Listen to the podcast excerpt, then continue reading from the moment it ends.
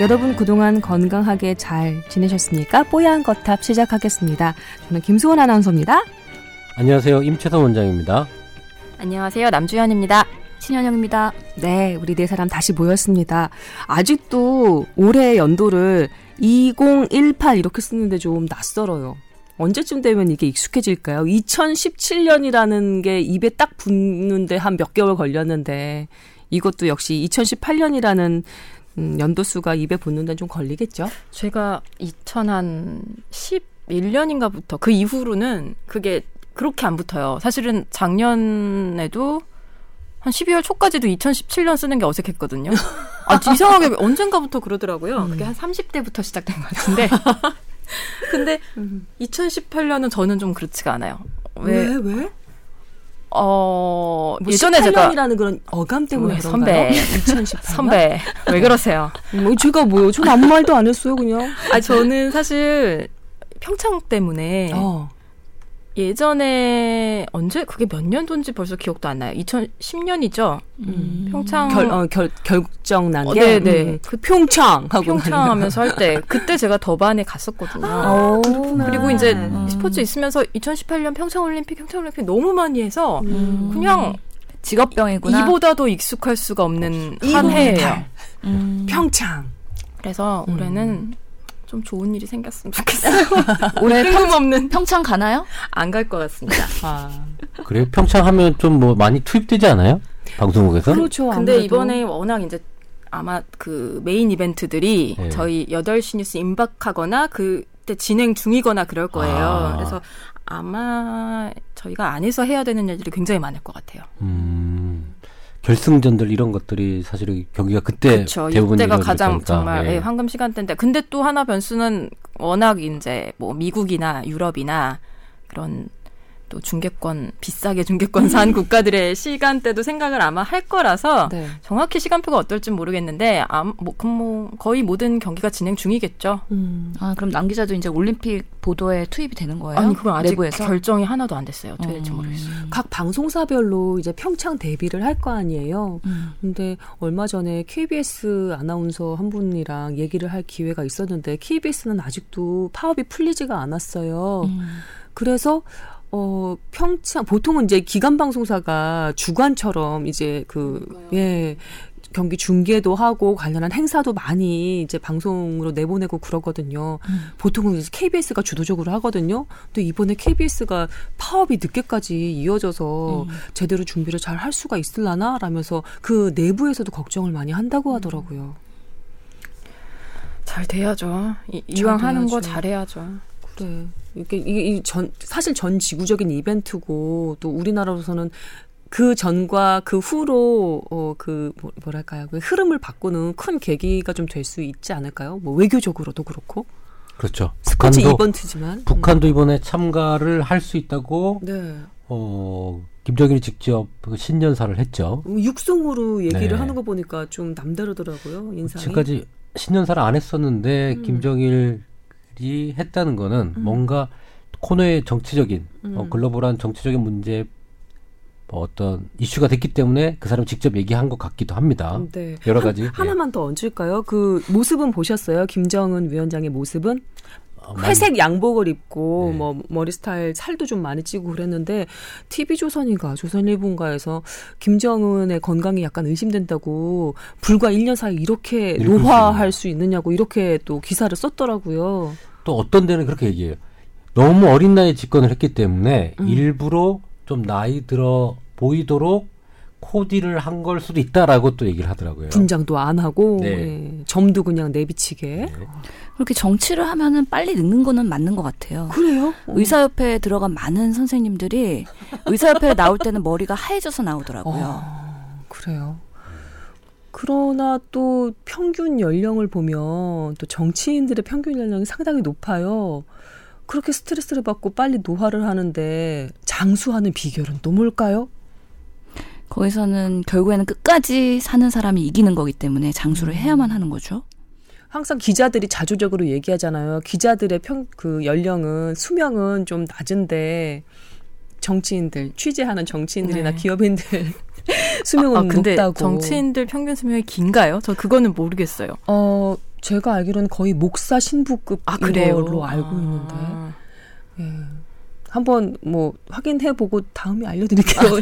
정확하진 않습니다. 정치가 체질인 사람이 있어요. 네. 그러니까 뭐 수많은 배신과 악수를 나눴다가 적이 됐다가 뭐 그런 것들이 알력. 아, 네. 이게 사실 보면 마음 상할 일이거든요. 우리도 나랑 친한데 갑자기 뒤돌아서 뭐, 나를 욕하기 어. 시작하면 얼마나 큰 배신감 충격이에요. 느끼고. 근데 그거를 뭐 그럴 수도 있지라고 받아들인 사람이 사실은 오히려 음. 즐기는 사람들이 있죠. 있어요. 그 선거 한 번 치를 때마다 4, 5년씩 늙는다고 하는데 또 어떤 사람들은 선거 한 번 치를 때마다 회춘한다는 사람들도 있더라고요. 음. 정말 정치가 체질에 맞는 그런 사람들이겠죠.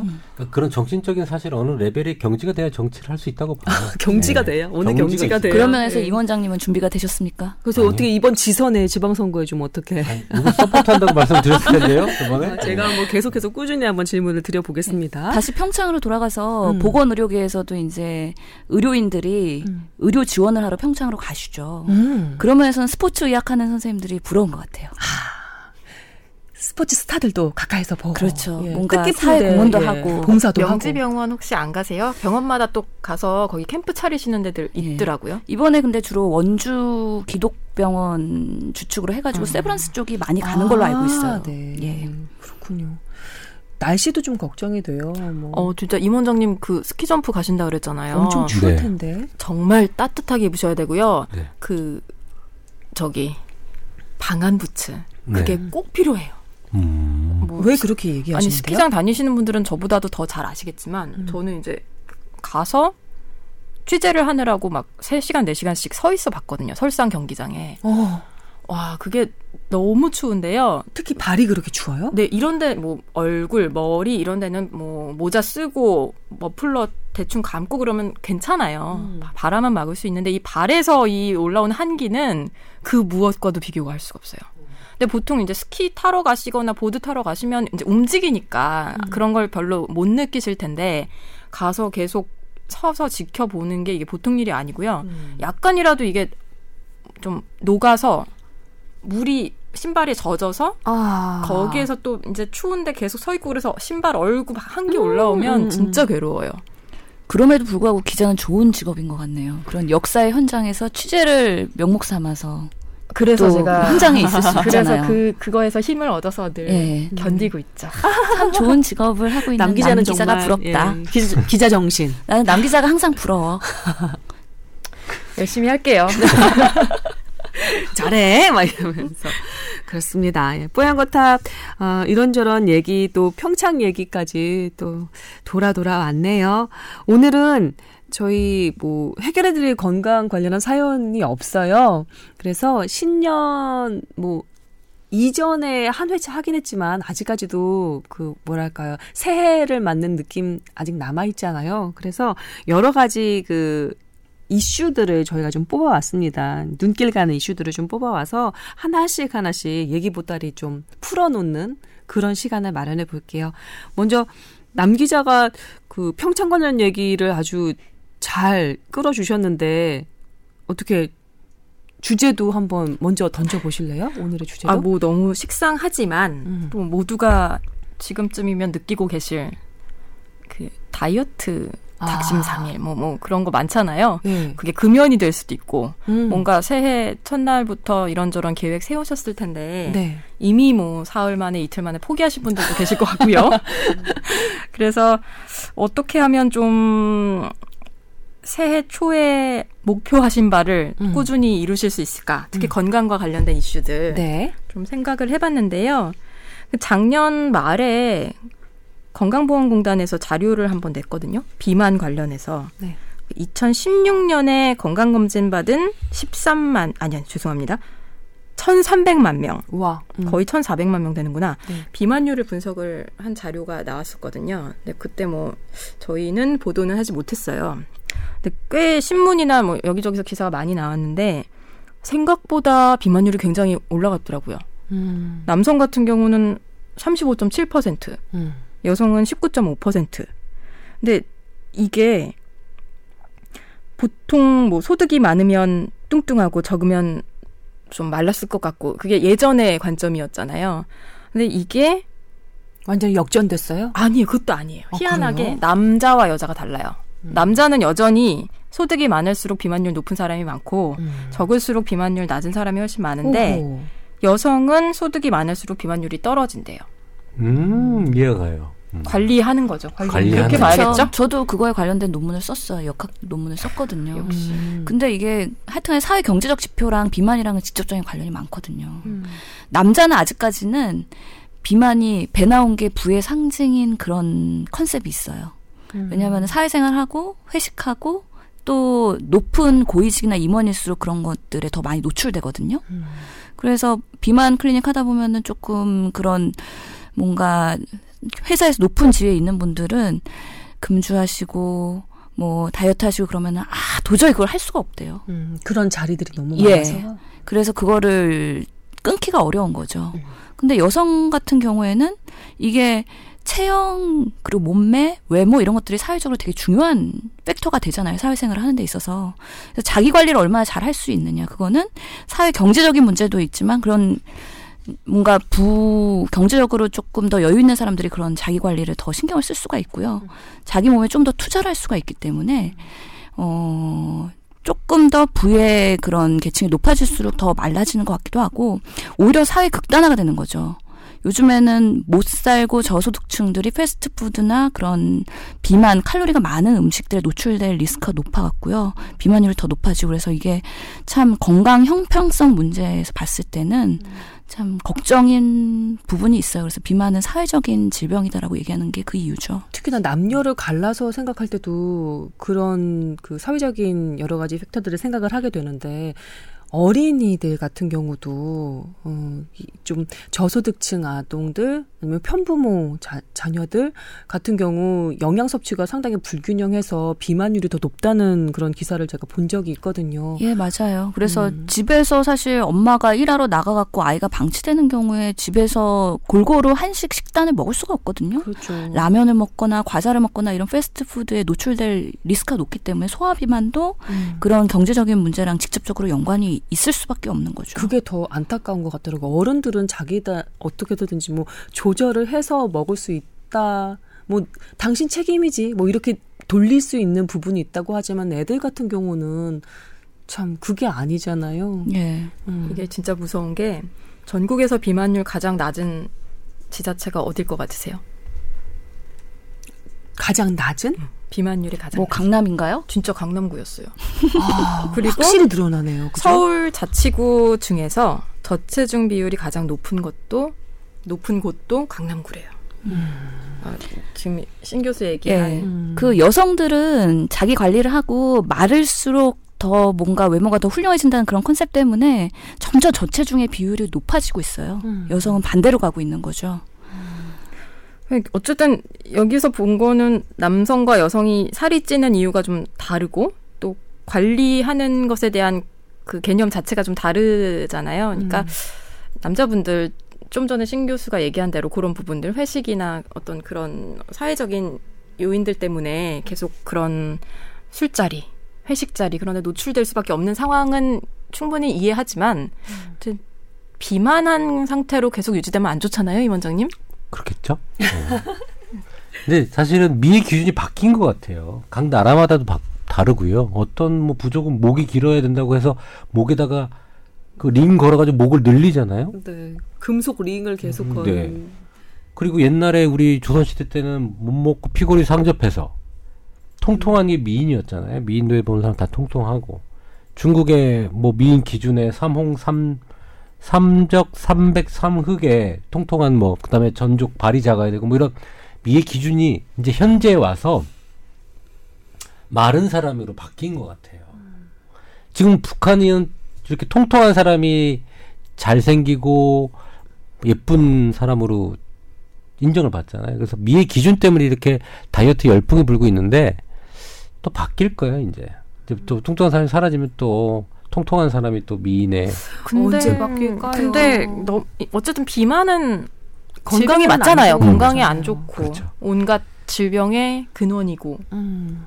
그래서 올해부터 고도비만 수술에 대해서 급여화가 된다고 정부에서 얘기를 했는데 아직까지는 지금 안 되고 있거든요. 음.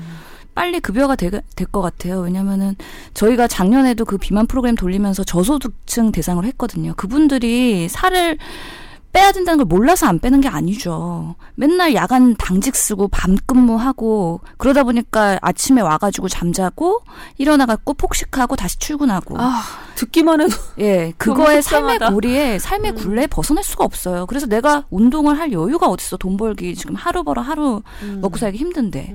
그래서 알면서도 못 빼는 현실이 있거든요. 그래서 비만은 질병이고 특히 사회가 개입해야 되고 국가가 개입해야 되는 질병이 맞습니다. 아, 고- 신 교수님 국회를 가셔야 될 것 같아요. 이번엔 제가 갈까요? 먼저 네. 가시는 고도 비만 환자 BMI가 뭐 30 이상인 사람들은 수술을 포함한 어떤 다이어트 치료를 해도 어 잘 전반적으로 퍼센트는 제가 정확히 기억 안 나면 90% 정도는 다시 다시 제자리로 돌아온다는 돌아와요. 예가 있어요. 그 말은 뭐냐면 그렇게 해서 살을 빼요. 우리가 수술하거나 이렇게 해서 음. 위 우리가 외과에서 수술하는데 위에 내려오는 길을 짧게 만들어요. 음. 그리고 위를 잘라내 가지고요. 음. 3분의 1 정도만 남겨놔요. 근데 어떻게 음식 먹는 양이 줄 텐데 다시 돌아와요? 위가 늘어나기 시작해요, 조금. 다시 적응하는 거죠. 그 아. 상황에서. 그래서 유지가 되게 중요하거든요. 음. 음. 결국에는 생활 습관을 개선할 수 있는 뭔가가 필요한데 그게 삶의 굴레에서 계속 반복적으로 그렇게 되면은 해결되는 게 없는 거죠. 이분들 어떻게 할 건지 우리 사회가 진짜 고민을 해야 돼요. 뭐 예전에는 makeover 해가지고 뭐 다이어트 프로그램 방송국에서 많이 하고 그랬잖아요. 근데 following 해보면 그쪽에서 예. 성공한 그 지원자들 중에 90% 이상이 다시 원상태로 돌아가 있다고 하더라고요. 제 환자 중에서도 그 프로그램으로 2, 30kg 금방 빼고 오셨는데 다시 쪄갖고 오시는 분도 있거든요. 요요가 훨씬 더 건강에 안 좋지 않나요? 그렇죠. 근본적인 해결이 안 됐기 때문에 그냥 단기간에 그렇게 금식하면서 하는 다이어트는 전혀 도움이 안 자, 된다는 거죠. 교수님, 만약에 이제 신년 맞아서 지금까지는 다이어트에 성 공하고 계신 분이 이, 또 있을 수 있잖아요. 다이어트 계속해서 성공할 수 있는 팁을 하나 알려주신다면 그 방면의 전문가시잖아요. 내가 한 열흘 넘게 지금 잘 유지를 하고 있어. 내가 저녁도 좀 조금 먹고 아침에 좀 한 15분 일찍 일어나서 맨손체도 좀 하고 하고 있어. 다이어트는 되게 과학적으로 해야 되거든요. 수학이에요, 수학. 그래서 결국에는 비만 가이드라인도 나오지만 우리가 단기간에 갑자기 빼면 요요 현상이 올 가능성이 높아서 극단적인 다이어트 하면 안 되는데 그러면 음. 꾸준한 서서히 안정적으로 빼는 다이어트가 무엇이냐. 음. 그거는 의학이고 과학이고 수학이거든요. 하루에 내가 얼마나 칼로리를 먹고 있는지, 음. 그리고 내 기초 대사량이 얼마인지, 그래서 나의 단기 체중 감량 목표와 장기 체중 목표가 무엇인지, 이런 것들에 대한 계획이 필요한 건데요. 음. 단순히 지금 내가 한두 끼 굶어가지고 살 1, 2kg 뺀다고 해서 음. 금방 또 다시 원래 습관대로 돌아오면은 그냥 뭐 리바운드 되는 거거든요. 그 때문에 이거는 전문가의 planning, 조언, 그리고 꾸준히 잘 유지할 수 있는 옆에 서포터들, 음. 그런 것들이 필요해요. 그래서 여러 가지 비만 센터 프로그램들이 있는데 그 중에서 나한테 맞는 음, 너무 고가이지 않으면서도 정말 근본적인 생활 습관 개선을 할 수 있는 전문가의 조언들을 받을 수 있는 그런 곳을 찾으셔야 되거든요. 보건소에도 그런 도움을 주실 만한 분이 계실까요? 보건소에도 여러 가지 프로그램들이 있어요. 예를 들어서 뭐 대사증후군이다, 뭐다 비만 관리 프로그램 해갖고 운동 프로그램을 제공하기도 하고요. 기본적으로 내가 비만인 환자에서 혈액 검사에서 동반된 합병증 없는지 그런 것들을 어 체크해줄 수는 있는데요. 아, 내 비만에 예. 그 동반한 질환은 음. 없는지도 따져봐야 예. 된다. 그런데 그런 것들을 주도적으로 해주지는 않죠. 아 그래요? 예, 보건소의 그런 인프라를 활용할 수는 있지만 근본적인 플래닝을 하고 꾸준히 유지할 수 있는 전문가들이 보건소에 있지는 않을 거기 때문에 보건소는 왜냐하면 그런 건강 관리의 최소한의 그런 뭔가 저소득층 그리고 그런 질병을 예방하기 위한 꼭 필요한 그런 프로그램들을 제공을 하는데 비만은 아직도 우리나라에서는 비급여이고 아직은 비만 관리는 그런 건강보험 의료 체계에서는 약간의 우선순위에 떨어져 있기 때문에 본인이 추가적인 비용을 지불하면서 할 수밖에 없는 좀 어려움이 있거든요. 그런 상황에서 누군가가 그런 전문가적 조언을 잘 할 수 있을지는 따져봐야 되고요. 굳이 명지병원에 오시라는 말씀은 안 드리겠습니다. 아 전문가의 도움 하지만 돈은 드는군요. 아이 참. 비만이 과학과 수학이고 수많은 계산이 들어가야 되고 전문가의 손길이 필요하다 그랬잖아요. 사실 그러면 경제적으로 돈이 들어가는 부분일 거 아니에요. 네. 근데 이렇게 많은 시간과 이걸 들여서 오랜 시간 사실 사람들이 하고 싶은 요구가 없고 어떻게 하면 간편하게 날로 먹기 위해서 어떻게 하면 식사를 빨리 확 빼고 음. 뭐 어떤 날짜에 내가 좋은 옷을 입어야지라든가 좀 간단한 그런 걸 하기 위해서 다이어트 제품이 날개 돋친 듯이 팔리고 있는 거죠. 네. 작년에도 하반기 때 히트작이 또 하나 나왔어요. 뭐죠? 보이차 다이어트라고. 맞아요. 아, 그거 진짜 그건 효과가 있는 건가요? 홈쇼핑에서 아, 난리 나게 팔던데요. 아, 매진됐어요. 그러니까 재료가 우리나라에 다 소진이 돼 가지고 보이차 자체가요? 보이차를 가지고 이제 다이어트 제품을 만들었는데 300억인가 다 팔렸어요. 그래서 석 달 동안 제품을 공급을 못 했어요. 계속 매진 사례인데 공 뭐, 넣어야 되잖아요 제품을. 갑자기 홈쇼핑을 보는 듯한 느낌이 지금 이 아니, 저는 멘트에서. 그걸 보고 아 우리나라 다이어트 시장 진짜 아직 죽지 않았네. 네. 나 아직 쉽게 살 빼려고 하는 사람이 이렇게 넘쳐나는구나라는 생각을 사실 했죠. 흐름이 있다니까요. 네. 어떤 유행을 타더라니까요. 그러니까 돈 벌려면 그렇게 한 아이템을 집중해가지고 공략을 해야 되는데 양심이 참 그게 저한테 의사라는 굴레 때문에 양심. 예, 다이어트 새해 결심 아, 또 관련해서 희한한 얘기- 갔네요. 예, 가다가 보니까 이렇게 됐는데요. 사실 안타까운 건 조금 전에 남 기자가 언급하셨듯이 그리고 신 교수님이 보충 설명해 주셨듯이 그 소득 수준 따라서 응? 수중 수준 따라서 비만도가 이제 좀 왔다 갔다 하잖아요. 그런데 저소득층일수록 저 비만도가 높은데 조금 전에 소- 신 교수님 말씀해 주신 거 보니까 제대로 다이어트를 하려면 체중을 감량을 하려면 전문적인 도움이 필요하고 그것은 비급여이기 때문에 돈이 든다. 음, 이런 결론이 나오기 때문에 제가 되게 가슴이 좀 아렸어요. 그래서 저는 어떻게 하면은 이거를 비싸지 않은 비만 프로그램을 돌릴까 고민을 하다 보니까 정부의 지원을 받아가지고 프로그램을 돌렸거든요. 음, 그러면 사실 조금 더 환자 부담 덜 되면서 어떻게 하면 건강한 생활 습관을 가질 수 있는지에 대한 그런 전문적인 조언을 얻을 수 있는 좋은 프로그램인데 음. 이런 것들이 병원의 수익에는 도움이 안 돼요. 그러니까 공익적인 측면에서는 아주 국민 건강을 위해서는 좋은데 병원의 수익이 안 되기 때문에 이런 프로그램들을 민간 병원에서 많이 보급을 할 수는 없을 것 같고요.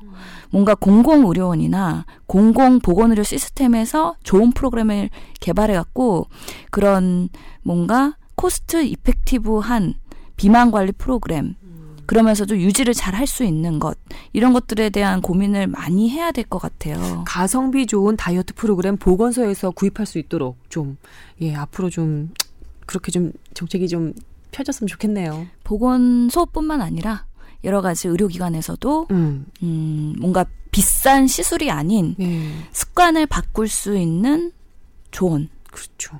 진입장벽이 좀 관리할 수 있는. 프로그래머들 그런 예. 것들의 시스템이 필요하지 않을까 싶습니다. 확실히 비만은 정말 해도 해도 끝이 없는 그런 음. 이슈인 것 같아요. 계속 얘기가 계속 이어지네요. 아직까진 묘약이 없어서 그래요. 맞아요. 한 말씀만 보태자면 음. 그 정말 BMI 한 25 조금씩 넘고 막 그런 분들 있잖아요. 자기가 충분히 좀 관리하면 조금 더 건강해질 수 있는 분들 그런 분들은 조금 구체적인 목표 세우시고 뭐 매일 운동하겠어 그런 거- 그런 거창한 거 말고요. 뭐 일주일에 하루 이틀이라도 걸어서 20분씩 뭐 걸어서 출근을 하겠다든가 계단을 오르겠다든가 그런 조금 구체적인 목표 쉬운 걸 세우고 지키고 그러다 보면은 제가 성공했다는 데서 약간 오는 성취감 때문에 또 계속 잘 나아갈 수 있대요. 약간 작심삼일을 해결하기 위한 하나의 해법으로 나오더라고요. 작심삼일을 해결하기 위한 해법은 3일마다 한 번씩 작심을 하면 된다고 아, 예, 하더라고요. 예. 저도 이, 이, 아, 예, 예. 예, 뭐 60일 정도에서 70일 정도만 습관을 들이면 그게 음. 아, 정말로 몸에 밴다고 하는 그런 얘기도 들어봤어요. 저도 이, 2018년 한 해 그 여러 가지 목표 중에 하나가 운동량 늘리기입니다. 저도요. 예, 운동 많이 하고 싶습니다. 저도요. 근데 이렇게 하면 다 실패해요. 다 실패하고 제가 꿈을 이루는 방법에 대해서 하나 설명을 해드릴게요. 신년을 대비해서 신년에 어, 꿈을 이루는 방법, 내가 생각했던 꿈을 이루는 방법에 대해서 아마 다이어트도 마찬가지일 거예요. 그 미국에서 옛날에 어, 큰 연구를 한번 진행을 했어요. 음. 도대체 내가 내가 가진 꿈을 이루어 이룰 수 있을까? 어렸을 때 꿈이 뭐였죠? 저는 별다른 꿈이 없는 아이여서. 그래요? 꿈이 뭐였어요? 뭐 과학자 뭐 이런 건 있었을 거 아니에요. 역사학과 교수? 역사학과 교수. 음. 근데 왜 역사학과 교수가 못 되고 기자가 됐을까요? 그러게요. 음. 그래서 미국에서 전국에 있는 학생들을 대상으로 전수조사를 전수조사가 아니라 뽑아서 표본 조사를 50개 주 전체를 했습니다. 그래서 네 꿈이 뭐냐라고 설문지를 다 보냈어요. 전국의 학생들한테. 그래서 꿈을 적어내라고 했어요. 그리고 향후 뭐 어떻게 할 건지에 대해서 그걸 받고 20년 뒤에 그걸 꺼내 봅니다. 네. 그리고 이 그 새끼들이 어떻게 꿈을 이뤘는지 말았는지를 들여다보기 시작한 거예요. 그래도 진짜 꿈을 이뤘나? 근데 그 연구의 목적은 뭐냐? 꿈을 이룬 퍼센트를 찾아내기 위함이 아니에요. 그러면요? 도대체 어떤 놈들이 꿈을 이뤘고 걔의 아. 공통점이 뭐서 이걸 가져야 꿈을 이룬다는 걸 찾기 위한 연구였죠. 아. 그거 알면 그것만 그대로 하면 그래도 꿈을 이룰 확률이 커지는 거죠. 그러네. 그걸 찾, 찾는 여정이 시작된 거예요. 뭐였어요?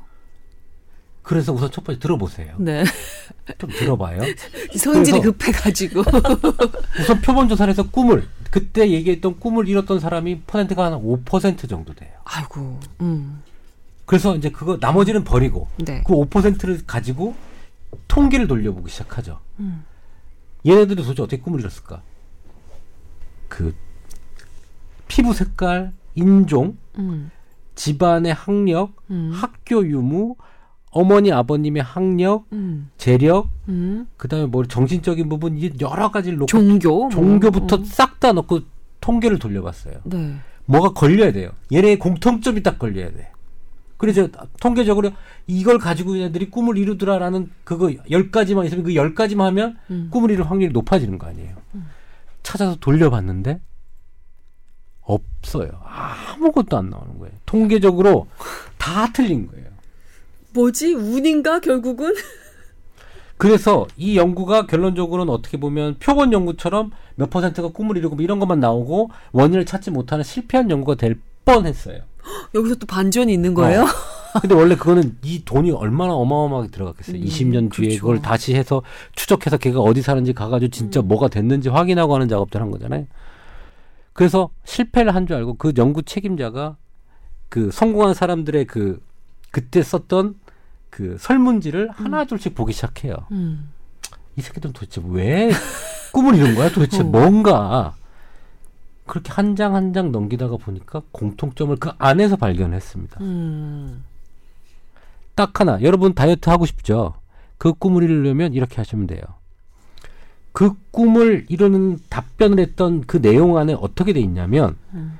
나는 의사가 된다고 하면 우선 A라는 고등학교를 졸업하고 B라는 의과대학에 들어가서 B 의과대학의 C라는 교수 밑에서 음. 4년간 무엇을 공부하고 음. 5년째 어느 병원에서 어떤 과목의 레지던트를 할 거며 나는 그렇게 해서 어느 교수에서 어떤 과목을 진료하고 싶다.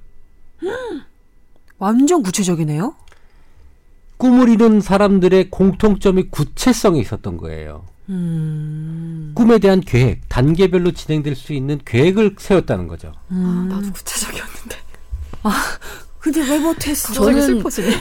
구체적이지 않았는데. 꿈을 이뤘네요. 이두 예외적인 사례는 어떻게 되는 어, 거죠? 그런 뭐 그런 곁다리들은 빼고요. 어, 예. 어. 삭제! 곁다리니까 삭제.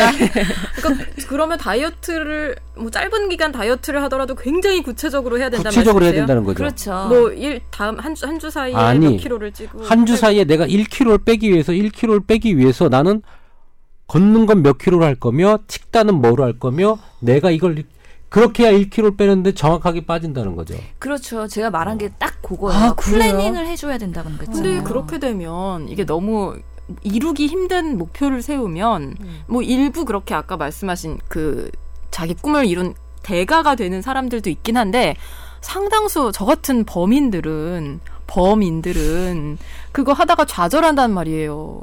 그러고 난 다음에 다시 자존감 막 떨어지고. 네, 작- 정말 작심삼일 하다가 막 그마저도 다 막 포기하고 좌절하고. 아니에요. 그거에 또 의미가 있어요. 실패는 항상 그 교훈이 있잖아요. 이게 구체적으로 planning을 하다 보면은 가다 보면 제대로 안 되죠. 그러면 내가 이게 planning한 거에서 뭐가 결격 사유가 있었고 잘 안 됐는지를 알게 되고 그거를 어떻게 보완할까에 대한 거죠. 그그 다른 planning을 하게 되고 그런 것들을 스스로 할 수 있는 사람들은 혼자도 잘 하겠죠. 근데 그런 걸 잘 못하기 때문에 어떻게 플래닝을 하고 그걸 구체화할 것인지에 대해서 전문가적인 조언이 필요하다는 거죠.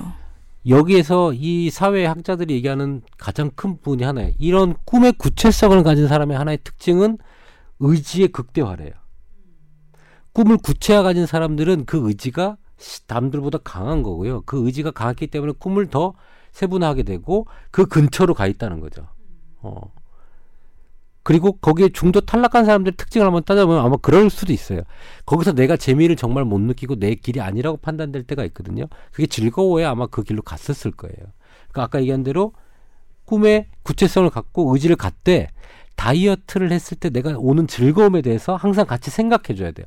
아, 이렇게 되는 순간 백마탄 완장이 나타날 거 이런 좋은 생각들이 겸비가 돼야 돼요. 어, 음. 그 백마탄 왕자 말고도 하여튼간에 내가 많아요. 1kg, 2kg 뺄 때마다 그 날씬해지는 허리와 어. 그 옷이 넉넉해지는 그 기쁨과 내가 점점 예뻐지는 거에 대한 좀 그런 즐거움? 아, 제가 이런 보상들. 이 여기까지 일, 듣고 난 다음에 떠오르는 게 있는데요. 혼자 다이어트 하기가 너무 힘들잖아요. 요즘 보면 각 커뮤니티, 인터넷 커뮤니티에 보면 다이어트 게시판이라든지 다이어트 블로그가 있더라고요. 거기에 회원으로 가입을 해서 자기가 오늘 얼마를 먹었고 얼마를 뛰었고 그다음에 어느 옷을 입고 그다음에 자기 몸 사진을 이렇게 찍어서 올려요 서로 서로 그러면 와 정말 뭐 대단하시네요 뭐 예전보다 확실히 몸매 라인이 산 것 같아요 라면서 서로 서로 피드백을 해주더라고요 맞아. 그런 어. 비만 mate가 생기면은요, 훨씬 더 효과가 극대화될 수 있고, 음. 그런 걸 더 잘 올리는 분들이 더 잘 빼고, 나 오늘 운동 얼마나 했다? 나 오늘 칼로리 얼마 나가는 그 저 칼로리 메뉴를 먹었다? 이런 것들을 계속 사진 찍어서 올리고 그러면서 제가 공유를 먹는 하고, 식단도 예. 찍어서 이렇게 올리고 관심을 어. 유도하고, 또 서로 칭찬해주고, 자기가- 칭찬받으면 긍정의 힘도 네. 생기고, 체중계 위에서 체중계를 딱 찍어요. 뭐 몇점몇몇 킬로. 음. 오늘 어디 사실은 뭐 몇 킬로까지 빼기로 했는데 사실은 몇 킬로예요. 횡행행하고 우는 표시 되잖아요. 그럼 밑에 막 위로가 달리는 거예요. 내일은 음. 더 열심히 하세요부터 시작해서 그래요. 그래서 같이 서로 북돋아가면서 체중 관리할 수 있도록. 근데 그거는 방법이 될수 있을 본인의. 스타일인 것 같아요. 그래서 그렇게 자기 것을 오픈하면서 같이 격려하면서 하는 게 더 시너지를 내는 사람이 있고요. 딱 개인의 그런 라이프 스타일이기 때문에 혼자 그런 것들을 잘 측정하면서 스스로가 잘 하는 분들이 있고요. 그래서 자기 선호에 따라서 잘 이용을 하면 될 것 같아요. 네. 선배 왜 왜 왜? 아, 왜 웃었냐면요. 시간이 너무 많이 갔죠. 예, 시간이 참 많이 한 갔어요. 아이템을 가지고 원래 저희가 아이템을 굉장히 좀 많이 준비를 해왔잖아요. 제가 잘 고른 것 같아요. 그러니까 남. 기자님 아이템으로 이렇게까지 길게 얘기가 이어질 줄은 제가 미리 예측을 하지 못했던 거죠. 네. 근데 원장님도 그렇고 교수님도 그렇고 지금 얘기 보따리가 아주 그냥 빵빵하게 있어요. 어떻게 하면 좋죠? 어, 뭐 천천히 하죠. 뭐 하루만 할 건가요, 저희가? 뭐 연장 방송도 하시고요. 뭐 계속 하세요. 지금 솔직히 얘기하면 남주현 기자의 발제 아이템이 하나 더 있어요. 두 어떻게 개가 더? 있는데요. 하나만 짧게 치고 넘어갈게요. 그럴까요? 두개 네. 그냥 하실래요? 아니면 어, 하나만? 하나 아 그래요. 짧게 갈게요. 오늘은 하나는 그냥 남주현 기자 그냥을 하고 나머지는 와. 또 다음 주도 있어요. 그래 우리 남 기자가 또 메인으로 이제 등극하는 음. 거지. 좋다 좋다. 음. 음. 임 원장님 네. 조금 전에 작심삼일을 해결할 수 있는 방법 알려주셨는데 네. 금연은 어떻게 해야 되죠? 아 금연이요? 다음 아이템 금연입니까? 네. 애연가로서. 저는 사실 금연에 실패한 나 그래서 너무 여쭤보고 싶었어요. 뭐랄까 의지 박약합니다. 아니, 지금은 사실 애기- 찌는 담배로 바꿨어요. 그 애기 그러니까 애기 낳고 나서는 있으셔서. 어 담배 냄새 나는 게 좀 그럴 것 같아서 찌는 담배 냄새 안 나는 담배로 바꾸긴 했는데 네. 그래도 담배를 피고 있는 거잖아요. 음, 그래서 어떻게 하면 끊을까라는 고민은 하고 있는데 구체적인 계획을 좀 알려주세요. 안 세웠어요. 세웠으면 아마 성공했겠죠. 네. 이것도 포인트예요. 아니 이게 금연은 기다려줘야 돼요. 뭘 기다려요? 무조건 흡연한다고 해서 담배 끊으십시오 해갖고는 절대 성공 못하고요. 뭘 본인이 스스로 금연할 마음의 준비와 그 필요성을 느낄 때까지 기다려주는 시간이 그러다가 필요합니다. 몸이 망가져 버리면 이미 그래서 그런 경우에는 그러니까 흡연에 대한 위해성 등등등 동기부여만 해줘야 되고요. 끊으십시오라고 단정적으로 하면 절대 성공할 수가 없어요. 그래요. 아, 저 그러면 이 담배 얘기 나온 김에 하나 짚고 넘어갑시다. 조금 전에 임 원장님이 찐 담배, 찌는 담배 얘기하셨잖아요. 쥐 아나운서 팀에서도 찌는 담배 그 관련형 전자담배. 예, 관련형 전자담배 피는 분들이 많으시거든요. 그러면서 약간 위안을 받으시는 거예요. 이거는 연기도 안 나고 그러니까 몸에 실제로 이렇게 불로 붙여서 피우는 담배보다 건강에 별로 좋지, 아, 별로 나쁘지 않을 거야라고 스스로 위안하시더라고요. 맞습니까? 저도 그게 참 연구마다 너무 결과가 달라서 뭘 믿어야 될지 모르겠어요. 어떻게 보세요? 에어, 새로운 트렌드, 애연가들의 새로운 트렌드, 건강을 좀 생각한 그런 선택 이런 식으로 포장이 되더라고요. 임 원장님이 제일 잘하실 것 같아요. 열심히 보실 것 같고. 그렇죠. 본인이 그 지금 하고 계시니까. 궐련형 담배에 대한 위해성 논란 네. 아주 치열하죠. 네. 우선 식약처부터 조사가 들어가서 연구가 좀 들어갔어요. 거기에서 이제 정확한 답변이 나올 겁니다. 위해성에 대해서. 아. 그런데 아마 일반 담배보다는 적게 나올 가능성이 전 좀 높아 보여요. 본인이 피우고 계시기 때문에 그런 건 아니고요. 그렇게 마음은 가고 있습니다. 어. 네. 어, 그건 이제 그 결과를 기다려야 될 것 같고요. 그게 트렌드가 되면서 중국하고 한국에서는 거의 폭발적이에요. 음. 저도 줄을 한 시간 정도 사서 샀거든요. 처음에 살 때. 아, 우리나라에서요. 네, 우리나라에서. 그리고 이 자- 담배가 초기에는 뭐 매진이었어요. 살 수가 없었어요. 맞아요. 그리고 어, 인기를 폭, 폭발적으로 늘어나면서 중국에서도 이제 소비자가 늘어나기 시작했고요. 네. 그러다 보니까 어떤 트렌드 형태예요. 이게 연기 담배 냄새가 안 나잖아요. 음, 조금 나기는 해요. 야, 근데 네. 비행기에서 피고 사진 셀카 찍고 비행기에서도 걸리지 않습니다. 이렇게 막 그 올리는 사람이 생기기 시작해요. 네. 한분 적발 됐잖아요. 작년에 11월쯤인가 네. 한번 예. 근데 지금 나는데. 전자담배도 비행기에서 피울 수 없게 돼 아, 있나요? 그럼요. 그렇죠. 안 되는데 안 됩니다, 여러분. 안 네. 되는데 냄새 안 난다고 해서 성공한 사람 막 사진이 올라오고 했어요. 음. 다들 그럼 진짜 비행기에서 펴도 되냐 대박이다라는 뭐 표현들이 나왔었죠. 하여튼 그런 여러 가지 상황들이 관련형 담배의 인기를 촉차지할 수 있게끔 지금 트렌드가 만들어졌죠. 예. 그리고 어 실내 밀폐에서 바람만 살짝 하면 이제 냄새가 빠지기 때문에 실내 공간에서 피기 시작하는 지금 트렌드가 됐습니다. 근데 이게 언제까지 갈지는 또 지켜봐야 될 것 같아요. 근데 확실히 그 뭐 side stream 그러니까 간접 흡연 그 정도가 줄긴 줄었을 테지만 그래도 호흡 중에 그 끼견자의 폐로 들어갔다가 다시 나오는 그 숨에도 그 담배 그 성분이 들어있을 수 있으니까 그래도 간접 흡연의 피해가 없다고는 못하지 않을까요? 음, 그렇죠. 근데 그 담배에 대한 간접 흡연도 결과물이 나오긴 했는데 이 거- 관련형 자체는 그것까지 나오려면 더 많은 시간이 걸릴 거예요. 어. 음, 근데 아직도 뭐 뭔가 밝혀진 게 없는데 사무실에서 피우고 하다못해 항공기 안에서도 셀카까지 찍으면서 피우고 이거는 이거 좀 문제인 것 항공기 같아요. 안에서 피우다가 걸리면 벌금 100만 원이에요. 여러분 항공기 안에서 관련형 전자담배 피우시다 걸리면 벌금 100만 원이랍니다. 절대 그러시면 안 절대 됩니다. 그러시면 안 됩니다. 항공보안법 위반이라 굉장히 네. 시- 중대한 범죄입니다. 중대한 범죄라고 합니다. 그래도 전자담배보다는 낫겠죠? 전자담배는 맨 처음에 뭐 전자담배니까 건강에 괜찮아라고 했다가 결국 알아보니까 뭐 니코틴도 그렇고 여러 가지 그 발암 물질도 그렇고 불로 피우는 담배보다 더하면 더하지 못하, 못하지 않다. 그 여러 가지 위해 물질들이 그렇게 결론이 나서 이제 좀 뜸해졌더라고요 전자담배. 그런 그래서 액상형이죠. 그러니까 네. 전자담배의 관련형은 그 우리가 우리 담배 잎처럼 돼 있는 걸 얘기하는 거고요. 그걸 찌는 방식으로 하는 거고 네. 액상형은 물로 된 걸 갖다가 증 증기화 시켜가지고 네. 빨아들이는 게 어, 일반적인 담배죠. 그거는 이제 니코틴 무슨 원액처럼 이렇게 팔던데요. 그렇죠. 맛을 네. 다르게 해가지고 막 뭐 복숭아 맛도 있고 그래요. 근데 이런 것들이 이제 위해성이 나오는 부분에서 이제 또 퇴출이 됐고요. 네. 이 세대로 이제 관련형이 뜨는 거고요. 음. 이게 이제 통과가 된다면 살아남는 거고 음. 사회 인증 시스템에 의해서 X가 되면 또 어, 또 그냥 담배만 살아남겠죠. 그래서 그거는 좀 지켜봐야 될 것 같고요. 관련형 전자담배를 금연의 전 단계로 이용하시는 분도 계시던데요. 저도 지금 그렇게 한 단계로 가고 있는데 음. 만약에 그게 없어지면 끊을지 아니면 다시 옛날 담배로 돌아갈지는 저도 모르겠어요. 아이고 이런. 여튼 그래서 이제 찐 담배, 찌는 담배 얘기를 나눠봤고요. 한 다시 가지 더 어, 그래요. 말씀드리면 우선은 그 보건 의료 이슈에 대해서는 좀 보수적으로 접근할 필요가 있거든요. 음. 그래서 이게 과연 그 담배에 대안이 될 수 있겠느냐라는 시각에서 봤을 때 금연학회나 보건 의료 전문가들은 보수적인 입장에서 아직까지 여러 가지 그런 담배와 이런 아이코스 찐 담배를 비교했을 때 음. 보건의료 지표 예를 들어서 뭐 폐암이나 여러 가지 암들 아니면은 건강을 위한 여러 가지 지표들에서 긍정적인 사인이 나타나진 않았거든요. 음, 그렇기 것 때문에. 대안이 될 수가 없어요. 아직까지는 권고할 수가 없는 거죠. 음. 단지 트렌드이고 그냥 담배보단 좀 낫겠지라는 기대 때문에 그렇게 넘어가고 계시는 건데 연기 피해도 좀 덜하고. 예, 저희가 그러니까. 의학적인 근거로 봤을 때 아직까지는 뭐 나온 지 얼마 안 됐기 때문에 장기간의 데이터도 없고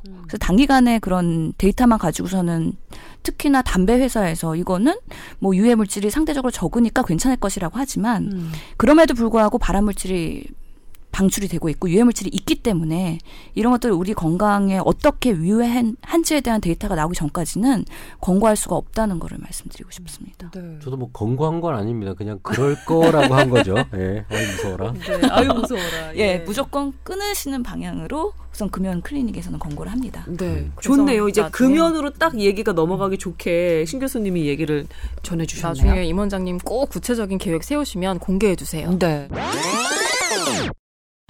네. 어려운- 흡연을 먼저 잡아야 됩니다. 그래요? 흡연은 우리 몸의 그런 폐암과 여러 가지 질병과의 관련성이 아주 명백합니다. 비만도 명백하잖아요. 만성 질환으로 가죠. 네. 그래서 보통은 이게 금연 강사할 때 가이드라인이거든요. 어. 흡연을 하다가 금연을 하면은 비만이 되거든요. 그럼에도 불구하고 금연을 먼저 하고 그 다음에 비만을 잡아라가 의학적인 가이드라인입니다. 흡연 먼저 잡고 그 다음에 비만은 음. 다, 다 때려 잡아야죠. 그만큼 뭐- 흡연할 때 그런 물질들이 우리 몸에 직접적으로 유해하기 때문에 음. 우선은 금연을 해야 한다가 명확한 메시지입니다. 제가 사는 동네에서 회사를 올 때 여의도를 거쳤어야 되고요. 또 상암동에 보면 저희 SBS 프리즘 타워가 있어서 거기 일하러 좀 종종 가거든요. 상암동도 가면 거기 미디어 센터가 있어요. 여의도에 이런 금융 계통 그 회사들 많고 상암동에 미디어 관련한 회사들도 많잖아요. 이 두 동네에서 그렇게 바깥에 나와서 담배 피시는 분이 그렇게 많은 거예요.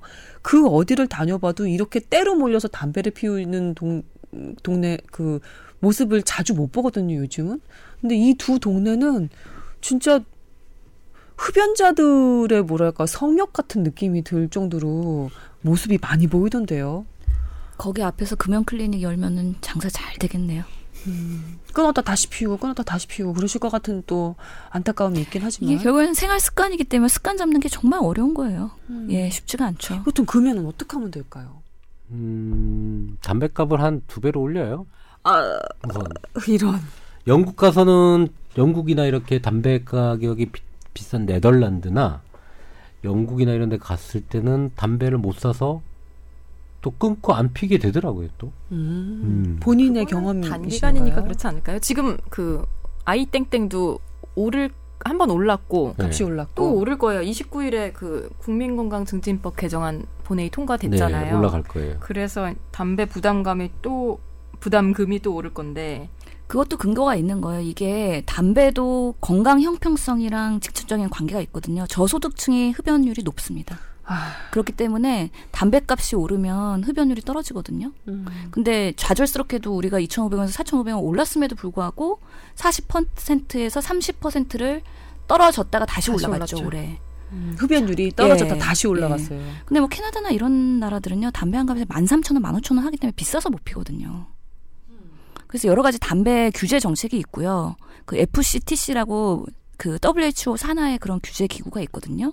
우리나라는 아직까지 그런 규제들이 상대적으로 많이 약하기 때문에 좀더 강화할 필요가 있고요. 아이코스에서도 그러니까 담배 경고문을 삽입 한 해 만에 막 그런 얘기들 되고 있잖아요. 그래서 음. 결국에는 정부가 추진하는 방향은 강화되는 방향으로 갈 수밖에 없습니다. 이전에 담배값에 그, 그. 담배를 피워서 건강이 좀 나빠진 사람들의 사진을 예. 올려서 이게 약간 혐오스러운 사진을 올려서 금연율을 좀 도모하고자 하는 그런 경- 건강 경고 아직도 되어 있죠. 네, 그거는 근데 그게 의무화되어 있습니다. 예, 그게 되어 있는데 음. 맨 처음에는 아주 혐오스러워서 약간 피하려는 사람들이 있었는데 음. 그것도 역시 무덤덤해지더라는 거예요. 그 효과도 다시 그냥 리바운드 음, 똑같이 그 그렇게 된다고 하더라고요. 다음으로는 이제 전면 광고로 가야죠. 아, 지금은 전면을- 30%밖에 안 되고 아. 있잖아요. 그래서 그 면적을 확대하는 방향으로 가는 게좀 가이드라인입니다. 좀 무섭다. 왜? 제가 흡연자면 약간 무서울 것 같아요. 지금 왜냐면 거보다 임 싫을 것 원장님이 같아요. 임 원장님이 눈치를 살살 어, 약간 이렇게 눈치 뭐라고 보고 계셔. 예, 눈길을 피하시면서 아니 근데 팟캐스트에서는 이렇게 얘기하는데요. 막상 금연 클리닉이나 비만 클리닉 오면은요. 동기부여하는 게 되게 중요하고 긍정적인 강화라는 게 있거든요. 그래서 칭찬을 해줘야 됩니다. 그럼에도 불구하고 잘했다. 그래야지 계속 오십니다. 못뭘 끊어도 칭찬해요? 오시고요. 담배 피우는 걸 칭찬해요? 그래도 조금이라도 줄였으면 예, 아, 줄였으면 칭찬하고 그리고 못. 끊었어도 병원에 오시는 거에 대해서 그럼에도 불구하고 음. 그런 것들을 끊겠다는 의지를 갖고 오시는 거기 때문에 아주 잘하셨다. 어. 더 잘하실 수 있다라고 계속 칭찬을 해드리는 게 그런 인지 행동 치료요법. 참 속상하다. 비만도 저소득층에서 더 많이 예, 발생을 하고 담배도 저소득층에서 많이 발생을 하잖아요. 그런데 네. 담배를 끊게 만드는 가장 뭐랄까 검증된 효과적인 방법이 담배 값을 올리는 거라니. 아니요, 저- 담배 보조제도 있어요. 그래요? 예, 아니, 하여튼, 금연 치료제, 음, 아 금, 금연 치료제가 있기 때문에 금연 보조제. 그것들을 정부가 지원을 하고 있고요. 그러니까 결, 결국에는 그 흡연이나 비만이나 국가가 많이 음. 개입할 수밖에 없는 게 이게 우리 국민들은 다 건강 형편성 그러니까 소득 음. 계층에 상관없이 건강할 권리가 있잖아요. 저소득층 주머니를 털어서 그 나라 국간 채운다 이런 반감도 있었잖아요. 솔직히. 그럼 그렇다고 술, 담배 다 없애요. 정말 건강을 위해서. 어, 그런 나라가 있죠. 뭐 싱가포르 같은 데 말씀하시는 예, 건가? 저쪽 뭐 브루나이나 이런 데 가면 음. 술못 먹어요. 그럼 배 타고 가야 돼. 배 타고 가서 들어올 때는 맥주 여섯 캔 밖에 못 가져와요. 1인당. 음.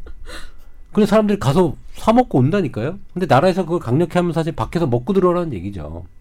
근데 그렇게 할 수 있는데 어, 이 과도하지 않고 적당한 선을 가는 게 정말 어려운 거예요. 피긴 피되 어렵게 만들고 어, 그 선을 좀 해야지 사실 뭐 그렇게 왔다 갔다 하는 것도 할 사람은 또다할 거니까 음지에서 조금 더 예. 넓게 그 장기간의 그 시각으로 봤을 때 담배를 피우는 사람들은 건강이 나빠질 거고 그리고 중년 노년층 됐을 때 훨씬 더 사회에서 의료 서비스를 제공해야 하는 그 부담이 더 커질 수 그렇죠. 있는 의료비 거잖아요. 증가의 원인이 될 수 있기 때문에 어. 정부는 적극적으로 그런 지원을 해서 예방을 하는 게 훨씬 더 음. 의료비 절감이나 국민의 건강을 위해서도 긍정적인 거죠. 어느 게 더 많을까요? 담배를 팔아서 또 세수로 채우잖아요. 그러면 담배를 못 피우게 해서 그 사람을 건강하게 만들어서 의료 서비스 그 값을 좀 덜 나가게 하는 거 어느 게 더 뭐 비교할 수는 없고요. 양쪽 다 해야 됩니다. 얄쪽 다. 음. 예. 그 방향성은 명확하고요. 정부가 가야 되는 방향은 특히 보건의료의 정책에 대해서는 WHO에서 가이드라인이 다 있거든요. 저렇게 하는 사이에서 살아남아야 된다는 거 아니에요? 저 같은 사람은. 아, 그냥 끊으시면 돼요. 예. 네, 의지를 보여주시고 세세한 구체적인 그 계획을 세우시고요. 그래서 참고로 본인의 마- 말이 본인의 발목을 네. 잡았어요. 영향력 하에 있는 음. 가족들이나 제 지인들은 담배를 많이 끊었고요. 음. 또 체중도 많이 감량했습니다. 이런 지금 신 교수님 얼굴 예. 표정만 봐도 담배 못 피울 것 같은 그런 저, 느낌이거든요. 저는 어, 담배 레이저 피우지도 나와요, 뭐 않는데도 레이저. 약간 무서워요. 어, 레이저, 오, 지나갔다, 레이저. 네. 어, 또 절 잠깐 쳐다봤거든요. 슝슝 난리가 났어요 지금. 저번에 걸크러쉬라고 하지 않으셨나요? 여자 이국종인가요? 얼굴은 왜 빨개지세요, 임원장? 쳐다볼 수가 없어요, 지금. 진짜 이번에 약간 어, 긴장하셨어요. 긴장하셨어. 예. 더군다나 지금 마주보고 계시거든요. 저희 녹음하는 그 책상에서 신 교수님이랑 임원장님이랑 마주보고 계시거든요. 다음 주제로 넘어갈게요. 짧게. 어, 네, 짧게. 아주 짧게. 응. 그 다음은 젊은 분들 건강 관리 위해서 준비한 건데 네. A형 간염 혹시 아, 맞다. 항체 음. 없으시면 예방 접종 꼭 하시라는 말씀을 드리려고요. 음. 그 20대 같은 경우에는 90%가 항체가 없고요. 네. 3, 40, 30에서 44세는 50%가 항체가 없대요. 음. 근데 이 A형 간염이 좀 희한하게 저보다 뭐 잘 아시겠지만 나이 먹을수록 그 감염되면 굉장히 증상이 CB요. 네. 심각하다? 아, 예, 중증. 중증으로 어. 중증으로 중증으로 나타난다는 남 거. 기자가 아주 그냥 의학 용어에 아니에요. 익숙해져 요즘에 단어가 생각이 안 나요. 단어가. 이거는 이거는 국제 보건을 전공하다 아니, 보니까 어, 또 단어가 생각이 안 나네요. 하여튼 영어로 해보세요. 지금 신 교수님이 영어로도 생각이 안 나요. 네. 뭐 그런 것 같아요. 우리 대학 교수님이 여- 외국에서 연수 끝나고 막 오셨어요. 네. 담당, 어, 너 또 커리큘럼 테이크 할 때 디퍼컬티 한 점 있으면 토크해 뭐 이런 식인 거 있죠. 박찬호 선수가 미국에서 곧 왔을 때 네. 예, 한국어도 생각 안 나고 미국어도 생각 안 나고 막. 이런 느낌. 아니 제가 시비어 한 단어 했다고 이렇게까지 어, 옆에서 통역해줄게. 네, 옆에서. 계속 질러. 뜯는 거예요. 물어 뜯는 거예요. 그래서 이거를 지금 보건당국이 음. 국가 예방 접종으로 하는 방안을 고려했으나 음. 예산 문제 때문에 좌절이 됐다고 하더라고요. 음. 그래서 젊은 분들 조금 뭐 이런 환경에 좀 여러 사람을 만난다던가 음. 좀 외부 환경에 노출되는 일이 많은 분들은 맞으라고 어떤 분이 저한테 어느 보건당국에 계신 어느 당국자께서 저한테 음. 안 맞았으면 꼭 맞으라고 하시더라고요. 저도 그래서 사실 항체가 없거든요. A형 간염 저도 없어요. 없거든요. 근데 A형 간염은 사실 어떻게 보면 감기처럼 앓고 지나갈 수도 있거든요. 음. 근데 또 굉장히 심하게 앓는 분들이 있더라고요. 있기 때문에. 근데 네. 그런 분들은 조금 뭐랄까 나이 많으신 분들, 30대, 40대 정도 되신 분들한테 좀 더 많이 나지는 것 같아요. 음. 젊은 사람들은 사실은 좀 몸살처럼 앓고 지나가기도 해요. A형 음. 간염이. 어, 근데 저는 외과 돌 때 워낙에 젊은 A형 간염 그 간식하는 환자들도 보고 이래가지고 예방이 되게 중요한 것 같더라고요.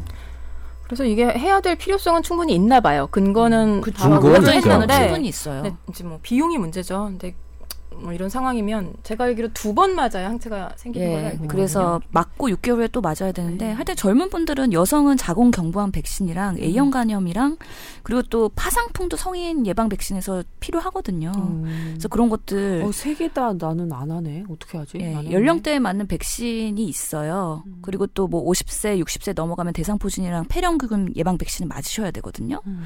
그런 것들 어디 가서 정보를 얻을 수 있느냐? 우리 1차 의료, 의원급, 동네 음. 병원에 가시면 충분히 상담을 받으실 수 있으니까요. 의학 네. 대변인 출신. 정말 네. 두루두루 3차 병원, 2차 병원, 1차 병원 모두 다 배려하는 이런 예. 명지병원 얘기가 나올 줄 알았어요, 사실은. 그랬더니 1차 병원 얘기가 나오는 거죠. 내가 감히 가정의학과 얘기 안 하고 1차 의료 라고 얘기했다. 그러니까 깜짝 예, 놀랐어요. 의료 전달 예. 체계를 생각하면서 하여튼 간에 그렇군요. 그 나이에 맞는 건강 검진이랑 백신 상담 이런 것들은 음. 본인이 철저히 챙길수록 득이 되는 거니까요. 네. 한번 상담 받는 건 좋으실 것 같아요. 얘기 나온 김에 한번 쫙 정리를 해볼까요? 20, 30대에는 A형 간염하고 여성 같은 경우는 자궁 네, 경부암 백신 3회 맞는 거고요. 3회 맞는 거. 요즘 그 그리고 8가짜리가 나왔더라고요. 최그 여, 국- 국가죠, 국가. 국가짜리 예, 나왔더라고요. 예. 국가 그래서 경부암 자궁 경부암 자궁 백신이 크게 두? 가지가 있는데 서바렉스랑 가다실이 가다실. 있거든요. 음. 근데 점점 그 우리 왜 자궁 경부암의 가장 흔한 원인이 HPV 바이러스라고 인유주동 네. 바이러스 예전에 다뤘었잖아요. 음. 거기에 종류가 뭐 16번, 18번 종류가 되게 많은데 점점 커버력이 강화되고 있기 때문에 음. 예. 좀 기다렸다 맞아야지. 이미 나왔어요. 이미 아, 이미 나왔어요. 나왔어요. 예, 빨리 맞으 구가 10가 11간 정도 나왔을 때 맞아야지. 막 이런 이런 거.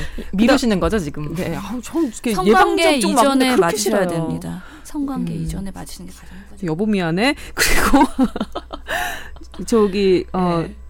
폐렴구균. 폐렴규균하고 또 하나 뭐 말씀하셨죠? 그다음에 대상포진. 대상포진 맞아요. 예, 60 세 이상일 때 폐렴규근도 두 가지 종류가 있기 때문에 가이드라인 바뀌어 갖고 음. 예전엔 둘 중에 하나 맞으라고 했었는데 한 가지 맞고 또 1년 후에 또 맞는 거거든요. 네. 그래서 그런 대상포진이나 폐렴균을 맞고 또 걸릴 수도 있어요, 여러분. 저희 이모님이 그러셨어요. 맞고 걸려서 이거 뭐야 이거 헛 예방했다고 하시는 분들이 있는데 음.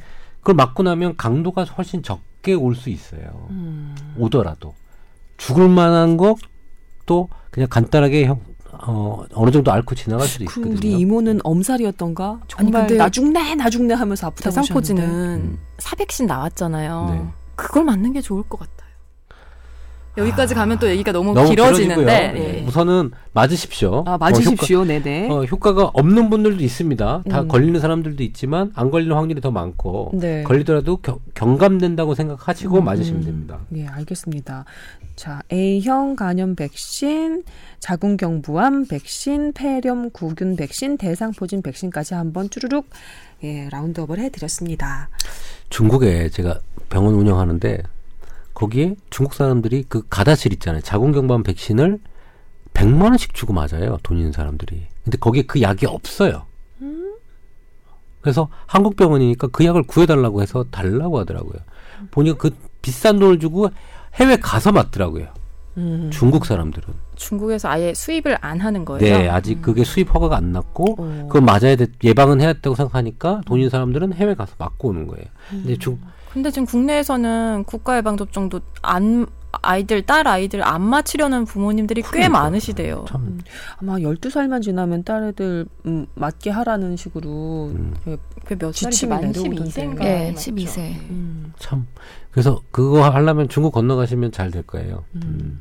여튼 중국에서는 해외 그러니까 우리나라 와서 와서 돈을 어 이렇게 들여가면서 맞는 건데 중국뿐만 아니라 그 우리 병원에도 국제 진료 센터가 있는데요. 러시아나 몽골 환자들도 자기 나라에 있는 약이랑 백신에 대한 신뢰가 없어가지고요. 음.